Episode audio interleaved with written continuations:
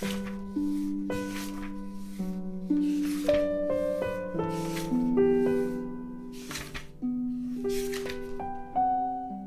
友你好，今天要给大家读的信呢，是来自一位名字叫做任性的猫，三十三岁。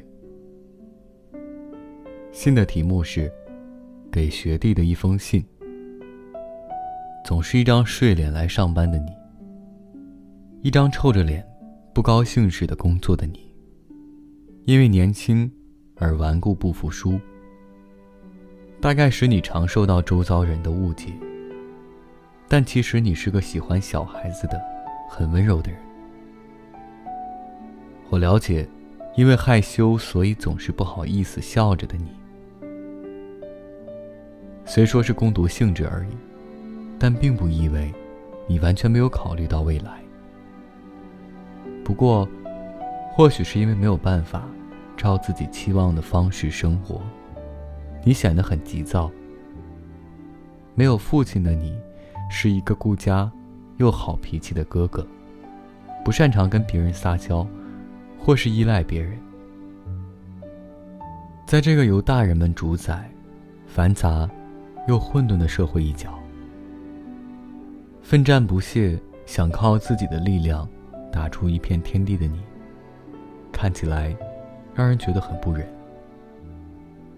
不喜欢受束缚，却被温柔所限，无法动弹。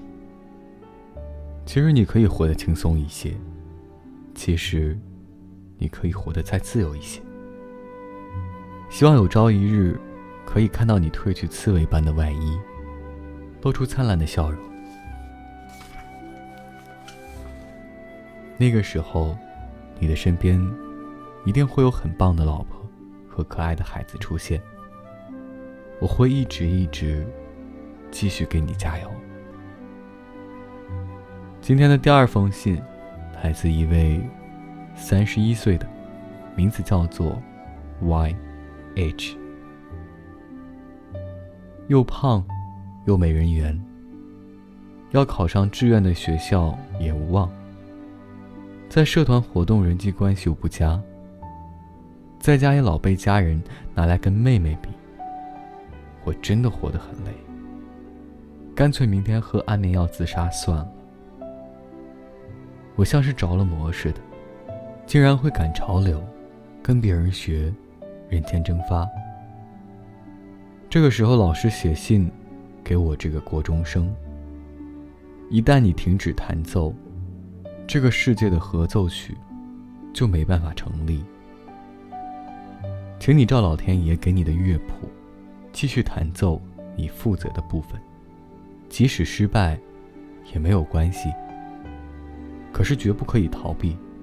如果你不拼命活下去，乐团一定会有人觉得很困扰。过了很久之后，才听别人说，老师离婚了。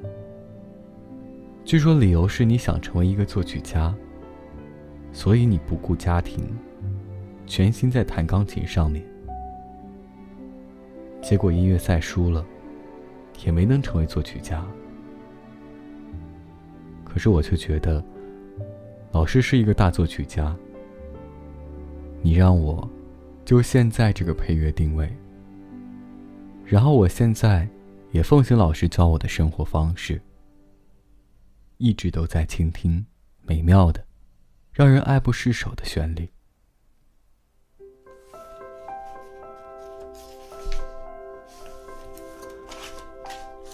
好了，这就是今天晚上的两封信，读给每一个听到这两封信的人。